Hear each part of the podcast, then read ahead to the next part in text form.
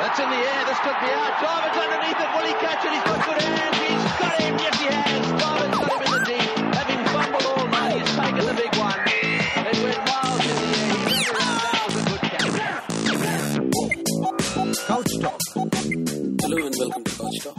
Today's guest is former South African batsman Ashwell Prince.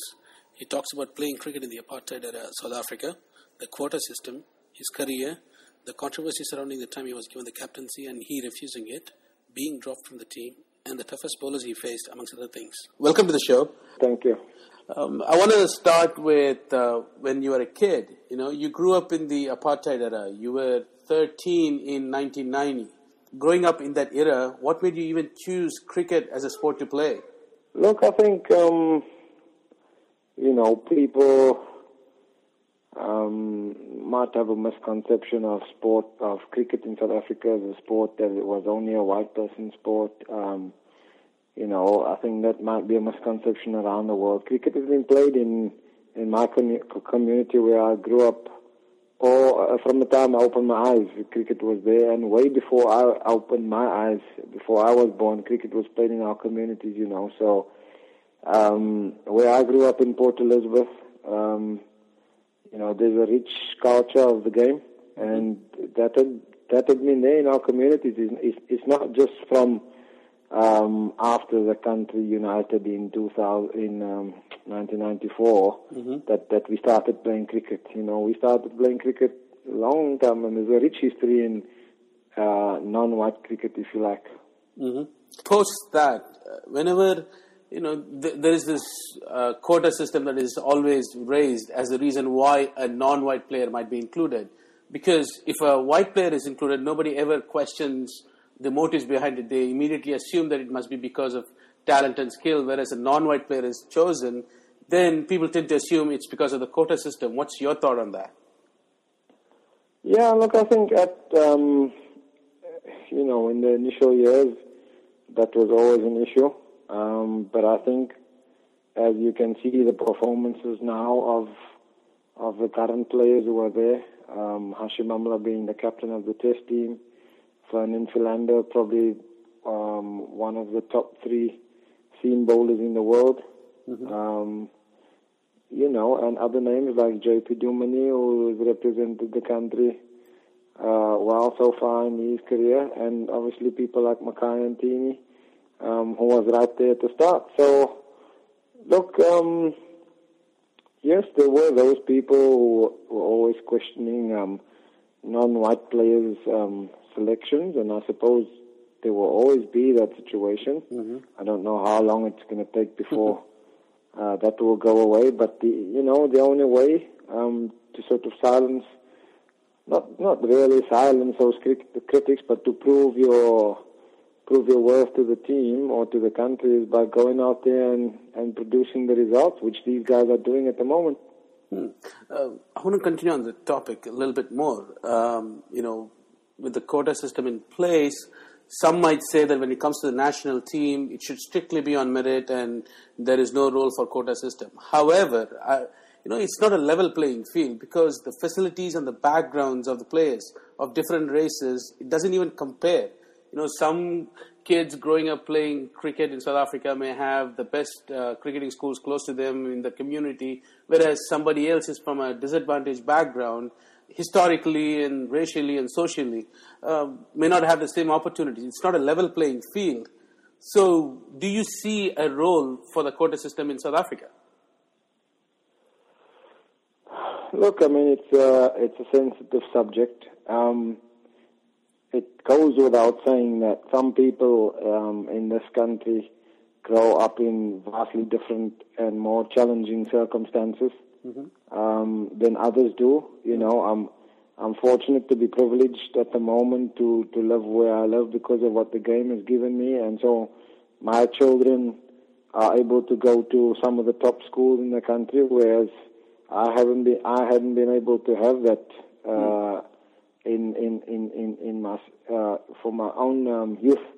But um, having said that, you know, I wouldn't change my youth for anything. I mean, what we had back then is what we had, and we made the most of it. And whatever challenges were there, we uh, tried to overcome that. You know, so yes, like I say, there are more privileges now, or like I say, my children are able to go to some of the best schools, or I can choose wherever I want to send them. But um, I wouldn't swap my childhood for any other childhood, you know. So, uh, like I say, whatever challenges used to face us back in the past, we used to just um, that was uh, where we found ourselves, and we made the most of it, you know. Mm. So, what were those experiences as as the young boy growing up playing playing cricket, and you know there comes a deadline in '94 when it's reintegrated uh, South Africa, and what is the, what are the experiences as a cricketer in the post '94 South Africa uh, from your personal experiences? Yeah, look, I mean, post '94, um, I was sort of 1994 was my last year, my senior year of school, so I um, attended school in, you know, so basically, I mean, uh, uh my whole schooling year was like a part of the older part so before '94. Mm-hmm.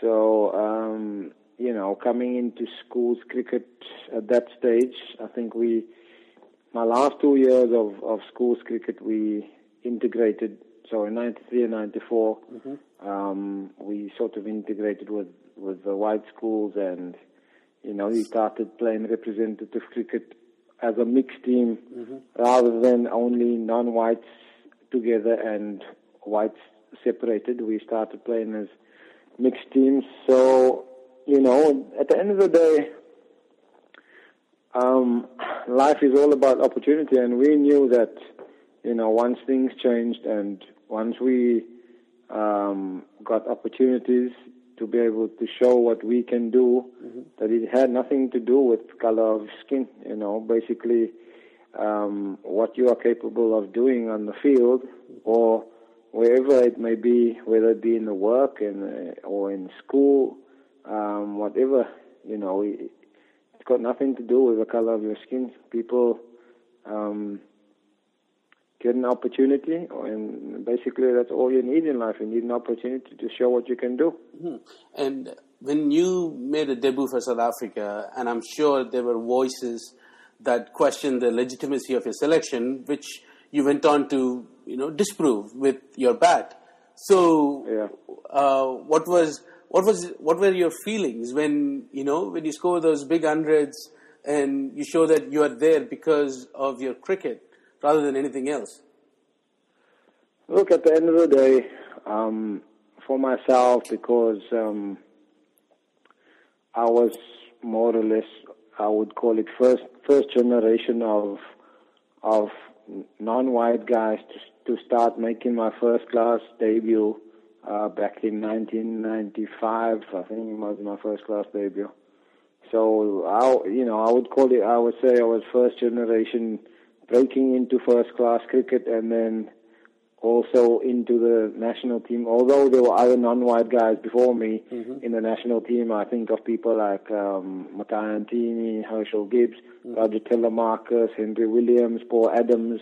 Those type of guys played international cricket before me. So, um, but yeah, you're right. I mean, in those years there were always questions about selection and um, you know, the, whether your your selection was merited, etc., etc. Mm-hmm. But um, you know, where I came from, and, and the community that I represented, you know, I only had one thing, and one single thing that drove me, and that was to prove that um, people from my community, mm-hmm. given the opportunity, can also shine on on the biggest stage of the world. So that was my driving force right throughout my career hmm. to to just um, represent um, where I, where I came from mm-hmm. and to show and to show that people who come from those communities um, can also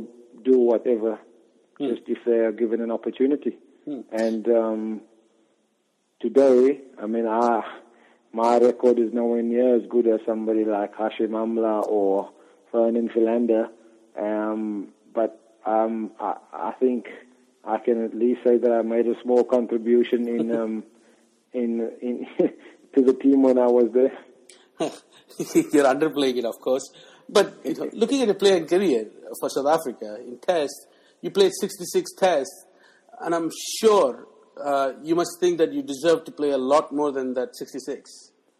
Uh, what happened?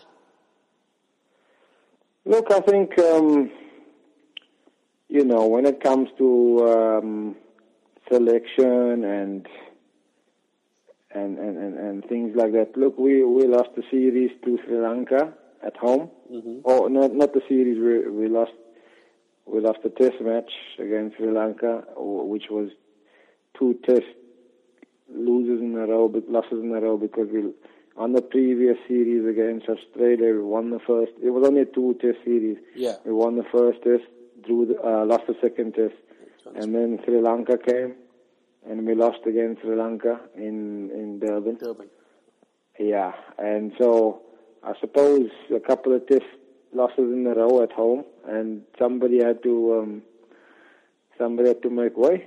So unfortunately, it's me, you know. So you know, a lot of people who who have supported me throughout my career have said maybe it it was harsh that um, on so many occasions that I um, bailed the team out of trouble when the team was in trouble, and then on on this occasion when I maybe had maybe three games, three games where I didn't have a a decent performance, and you know that's all it took. Three games of of, of not um, not bailing the team out, and and and unfortunately they didn't bail me out at the time. So Look, I mean, that's how it goes. You know, I've played I played 66 tests for my country. I got no regrets, and to be quite honest with you, um, I'm not missing it at all. Hmm. I'm not missing Test cricket at all. I'm oh. not missing.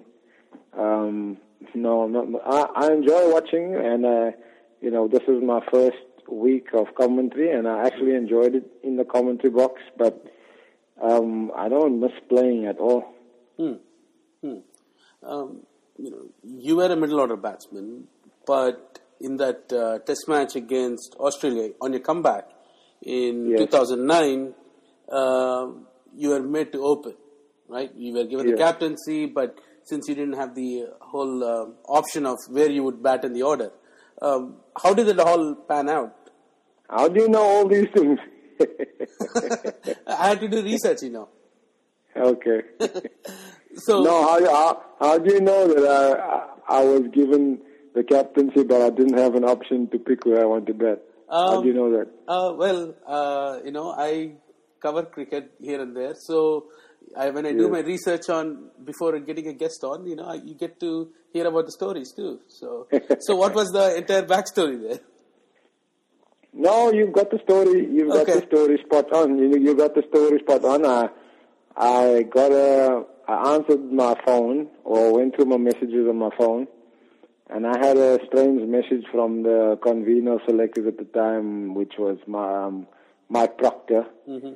And he said to me, um, I've got good news and bad news. Uh, this is while I was listening to the message. Mm. He said, I've got good news and bad news. And um, the good news is that uh, we want you to play and captain the team. Uh, but the bad news is that you have to open the betting. Mm. And so, of course, um, of course, I had not been able to take the call. That's why it was a voice message on my phone. So I called him back and I said, look, I'm obviously happy to be back in the team and um, delighted that you guys are considering me to be captain again because I I stood in once before to be captain on a previous tour when, when Smith was injured as well. Mm-hmm. So I said I'm delighted to be given the captaincy, etc., etc. But, however, if I'm going to be the captain of this team, I'm going to bet where I batted for 40 odd test matches in a row. Uh, uh, before the time I broke my finger, I must mm-hmm. have played about 45 test matches in a row, batting at number 5 mm-hmm. So I said, look, this is the situation. If you're telling me that I'm captain, mm-hmm. and I'm telling you I'm betting at number 5 because mm-hmm. that's where I've betted and had most of my, of my success in Test cricket. Yeah. But if you are telling me that I have to open the batting and I can't bat at number five, then you have to find a different captain. So so basically, that's what's happening there. So I, I was only be, I was only prepared to be captain on my terms, which I which I which I think is fair enough because I don't think any other Test captain in the world will be told, "Oh, you captain, but we're telling you you have to open the batting." I mean, um, you know Test cricket because you um, you report on it and you follow it, and I don't think uh, you will you will I think you will agree with me that that I wasn't being unreasonable when I say if I'm the captain, you know that I should bet where I want to bet. Um, are you with me? Yes, man. Yeah, man. I completely agree. So so so so so basically that was the situation. Um, and I said, look, however, if I can't choose, if I can't bet where I betted most of my career, and you're enforcing me to open the betting, then fine, I will open the betting. But then you have to find a different captain. And so basically, I think um, Jacques Kallis was captain for the Test match. Yeah. Um, and uh, there was another side story to this, uh, which I've heard, uh, and uh, you can confirm or deny it, whichever way, uh, was that, you know, when this happened, when you were offered the captaincy, but, you know, you said they can't dictate to you where you should be batting in the order, and you wanted uh, A.B. de Villiers to open, and if you were chosen the captain. But that didn't happen, of course. Kallis was given the captaincy and he made you open. And I, there is a story that, uh, you know, there was a provincial game around that time when you were captaining your side and uh, AB was in the opposition where, you know, uh, you had, uh, you know, bowlers to go, have a go at uh, AB and uh, you kept calling him the golden boy. How true or not true is that? No, that's not true. I, I wasn't telling any of my bowlers to have a go at AB. In fact, I don't think I was even captain of that match either. Okay. I wasn't captain of the Warriors. Um, I was definitely wasn't captain of the Warriors. I, I, that I'm sure of. I think Johan Botha was captain of the Warriors. And me telling uh, the bowlers to have a go at AB is absolutely a long way from, fr- you know, from the truth. But um, nonetheless, there, there were verbals in that match um, involving various players. So you know, I, I don't want to, I don't want to dwell on that and what was said to who, Okay. and um, et cetera, et cetera. Um, to come back to, to come back to your question about me um, saying AB should open in the test, I basically um, suggested to Mickey Arthur who was the coach that you know wh- why could AB not open the batting, seeing that up to that stage he had opened the batting for um, quite a number of his of his test matches. I don't know how many tests he had played by then, but he had opened for quite a number of his test career, and I never opened the batting in in my test career. So I did suggest that he could open. Um, but the verbal that, that you guys are talking about had nothing to do with me suggesting him to open the betting and him not wanting to open or Okay. etc. etc. So, um, Okay. Fair enough. so yeah, Um, that, uh, that is that is that is that that one you that one you you you sort of on the path, but you're not quite on the hundred percent. That's not quite hundred percent on the path. Uh, well, one day, hopefully, you'll give us uh, the entire story. Um, if not now, if, I mean, if you would like to give the 100% of the story now, that's fine. But uh, otherwise, we'll wait for it whenever it comes out. Um, but, uh, you know, so Jacques Kallis is given the captaincy, um, and then you're made to open. And of course, you score a brilliant 100. Um, you know, huge 100. Um, so, how did you adjust to being an opener? In technique, Obviously, I adjusted to being an opener. Yeah, how did you how did you adjust the technique wise and mentally? No, look, I think uh, generally my game was being built around being tight technically. I don't think I've ever been, uh, um, well, you guys have only seen my test career, so you guys won't know what, how how I batted when I was 19, 18, 19 years old, which is totally, which will be to, two, totally different people if you Hmm. look at it. Because when I was 18, 19 years old, I was I was much more of a of a dasher. Hmm. Um, but I soon realized that you know if I was going to play Test cricket, um, and if I kept batting that way, I wasn't going to have any um, success in Test cricket. So anyway, um, I was saying my Test career and my style of betting was always to be compact and to um, you know not to be too extravagant. Um, and so I think um, being a, you know, adjusting to opening the betting, um, you know that that particular match, um, you know that it almost felt like it it didn't matter to me where I batted in the batting lineup or you know if it put me in at number one, three, five, or seven, wherever the case may be. That you know I just had so much of a of a point to prove and almost almost anger. There was a lot of anger in me, and I was and I was hurt because uh, broke my thumb in Australia, and um, I think at the time when I broke my thumb, I just um, broken into the top ten batsmen of the world, Correct. and and um, and before I left the tour of Australia with a broken thumb, um, Mickey Arthur was the coach at the time. Was basically, you know, he was standing right in front of me um, as I was leaving the tour. Um, he pulled me aside actually and said, "Look, you know, you've been one of the guys to form the backbone of this batting lineup in this team, and you know, as soon as your thumb is ready to play, mm. I can guarantee you that when you get home, and it's, and because Australia came straight back to South Africa after after this the series in Australia, Correct. they came straight to South Africa. So Mickey basically said, you know, I can guarantee you when your thumb is ready that you'll get your place back to play. And and that is that had been the precedent that had been set with other with other players that had gotten injured. Yeah. You know. Um, the precedent had been set when players got injured and if they were established players in the team, you know, once they got fit again, they would get their place back.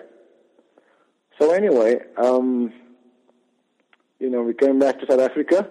I was fit for the ter- for the first test, and obviously, I mean, selectors, everybody was under pressure because JP Duminy basically, you know, he he- put the ball in their court because he, he was outstanding in the tour of, of Australia, and um, you know, if if I was a selector, I wouldn't have left JP out myself. You know what I'm saying? I wouldn't have left him out because you, can't leave somebody like that out uh, after a series like that. So, but nonetheless, the following up series, I still believe that there was an opportunity to to um, to play both JP and myself in the same team. You know, but um, maybe maybe I will give too much away if I keep going on that route. But that that would have meant that AB de Villiers had to keep wicket Yes. now, so you can understand. Um, you can you can follow me a little bit. So basically, AB would have had to keep wicket Yeah. for, for, for both JP and myself to be in the team. Yes. And so, um, So, of course- we all know. Of course, we all know now that AB didn't keep wicket, and I was left out of the team. Yeah. And So anyway, um, when we when we got to the third Test match, um, basically there were uh, Graeme Smith that was injured, and and I think uh, Neil McKenzie had been had been left out of the team. So I was op- I was asked to open the batting, and purely I would say, you know, I would never call myself an opening batsman. So I would, I, I, it was never going to be a long-lasting success for me at opening the batting. But that game was purely um, that I had so much of a point to prove. You know that I, I basically had a lot of anger in me, and I just wanted to go out there and, and prove a point, and um, and just basically throw it in the select, selector's face. Really, that's that's all I wanted to do. Would I be right in saying that uh, you know if you were to be included, then AB were to keep wickets, which meant Mark Boucher would have to be dropped. Yes. So and that couldn't that, happen. That would have been a, that would have been that could have been a possible solution. Yes. Yeah, but that couldn't happen based on whatever um, team leadership or whatever you want to call it. Uh, some people have called it could- clique. Um, no, I'm not. I'm not. I'm not going down that. I'm not going down that line of cliques, etc., etc. Okay. The only thing I'm saying, in terms of form, Mm-hmm. that's the only thing I'm going to say. Uh, in terms of form, it could have happened. That Okay. selection could have happened. Okay. You- Are you with me? Yeah, absolutely. So absolutely. I, I'm talking about. It, it, I'm talking about contribution on form to the team at the time, at that particular time that we're talking about. I'm, I'm talking about contribution in terms of form, runs on the board. That's what I'm talking about. I, I believe that I was producing my best results of my test career, and I believe that, um, you know, if they really wanted to have me in the team, they could have made a way. They, they could have been done. But um, for other reasons that you are alluding to, I'm not. I'm not alluding to that. That is your. That is your opinion. Okay, okay. um, I was being. I, I was left out of the team. Okay, all right. Um, in in your career, playing career, you know, there was this time where Shane Warne. I think he got you out five out of uh, six innings or so. Uh, but who are the who are, who are the toughest bowlers you had to face? Is both spinner and pacers. Okay. Um, Shane Warne got me out plenty of times. I mean, I remember when I was walking into the to the SCG when I, on on on it was the third test of the series, and that was also after my test. My debut series was in in South Africa against Australia, and then I had about uh, I had a few other tests in between, and then soon after that we were playing Australia again. Um, you know, and yeah, it was tough. I mean, um, Shane Warne is obviously one of the world's greatest spin bowlers, and and I think as a left-hander, um, with him bowling into the rough a lot, a lot of the times, I, I really found it difficult at the start. Um, but I think the more test matches I played, um, the more I developed a, a, a technique, at least to survive against him. And you know, if if um, if the conditions suited, um, or if the conditions was more in my favor rather rather than his favor. For example, the, the day that I did get a hundred against him was on day one and day two, so it was early in the test match, and it was and we batted in the first innings. So, you know, as a young test cricketer, you learn that, um, or as I got more experience, uh, you know, you learn that um, there are times when things against a spin bowler is more in your favor. And as the game progresses, you know, the spin bowler gets more attacking in the game and, and the rough starts to develop and they become uh, a lot more threatening. And obviously Shane Warne didn't always need the rough. I mean, he was he, he, one of the best of, of that's ever played the game. So it was tough against him up front, but But um, you know, uh, I'm, I'm, I'm, I'm quite, I, I'm quite satisfied to be able to say that I, I did uh, manage to score test hundred against him. and in terms of the the toughest pacer, I think the toughest fast bowler um, was not necessarily the fastest guy. I mean, I, I, I feel that generally my technique against the quick bowlers was okay, so I was never really threatened by pace. Um, but the guy who was obviously um, hard to play was Glenn McGrath because he just simply he just felt under pressure all the time because he didn't give you nothing. You know, he give you no loose balls to hit. You can ha- you can't release the pressure, and you just always felt under pressure against McGrath. So I think um, you know from from a fast bowler's perspective, probably Glenn McGrath. uh, in terms of batsmen or innings that uh, you've been part of as a fielder or as a you know teammate. So so an Yes. innings by a batsman that uh, you were part of that you remember as your favorite.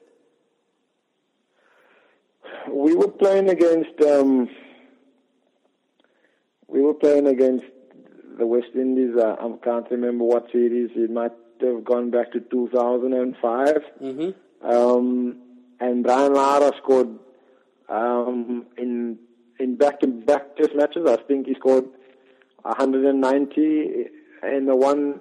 So the first Test was in Guyana, and I don't thi- I don't think he made any big score there. Then the second Test was in. Um, I think the second Test was uh, Barba- Barbados.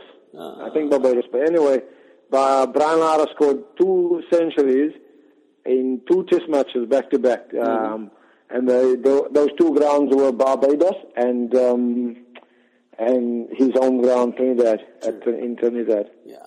and there were 180. I remember in Trinidad, I was fielding in a, at, at backward point, and we must have had about five guys in the ring on the offside. It probably only had one slip, hmm. so the fast bowler, the seamers would have been bowling with one slip, and we just basically tried to stop them, stop him from scoring.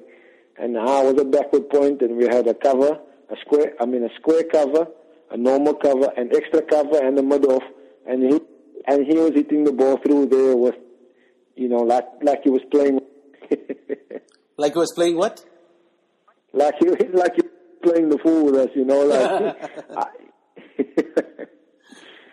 so he like he was toying with us. Basically, mm. he was that good. So for me, I mean, he he's the best that I I've, I've played against, you know. And then um, somebody else um, that really stands out was Ricky Ponting in his hundredth match scored a century in the first and the second innings against us at, Yeah. at Sydney, and, and that was quite something to watch as well.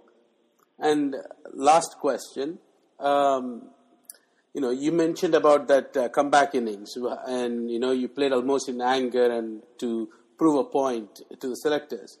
But uh, you know, and any innings that you play that contributes to the team to win is always something remembered as fondly. But which of your innings do you you know quickly recall as you know yeah that was I was uh, I was playing really well and the opposition was tough and so which innings uh, comes to your mind as your favorite Um, look, um, you know, I feel that early on in my career, uh, like I mentioned before, at, at Sydney, I scored 100 against Australia, and I really felt that um, that was sort of my second chance in Test cricket. I played my first chance in Test cricket. I played about uh, six or seven matches, and I, d- I didn't really do much. I got I scored a couple of forties and so on, and and then I'd been dropped, and and then I had another chance in Test cricket, and um, you know, we I I scored a hundred against um, Zimbabwe and a hundred against West Indies, but then we went to Australia again, and and like I said, I was coming into the third Test without a big score against my name, and and fortunately enough, I managed to get a hundred in that game, and I think. Had I not scored a hundred in that game, I think that might have been the end of my Test career quite uh, quite early on. So, I think a a hundred at um, at Sydney coming in at about I think I'm not sure what score it was, but I mean uh, we were three down um, for maybe less than a hundred or maybe just more than a hundred. I can't remember. So um, I think that particular innings um, saved my Test career, and obviously I could take a lot of confidence away from there, um, knowing that I could score Test hundreds against Shane Warne um, Glenn McGrath, Brett, Brett Lee, these type of guys, you know. So um, I think coming away from that series, you know, that obviously was satisfying. Not just that it was satisfying to get a hundred against them, but also I think at the time they they dominated world cricket, and and to be able to go out and score a hundred against a team who dominated world cricket, that gave me confidence to also uh, go out and score hundreds against other teams. fantastic fantastic um, on that note Ashwell thank you so much for being on the show That's in the air. This could I wish you all the very best. Underneath it, Thanks a lot for having me. Thanks a lot for having me on your show.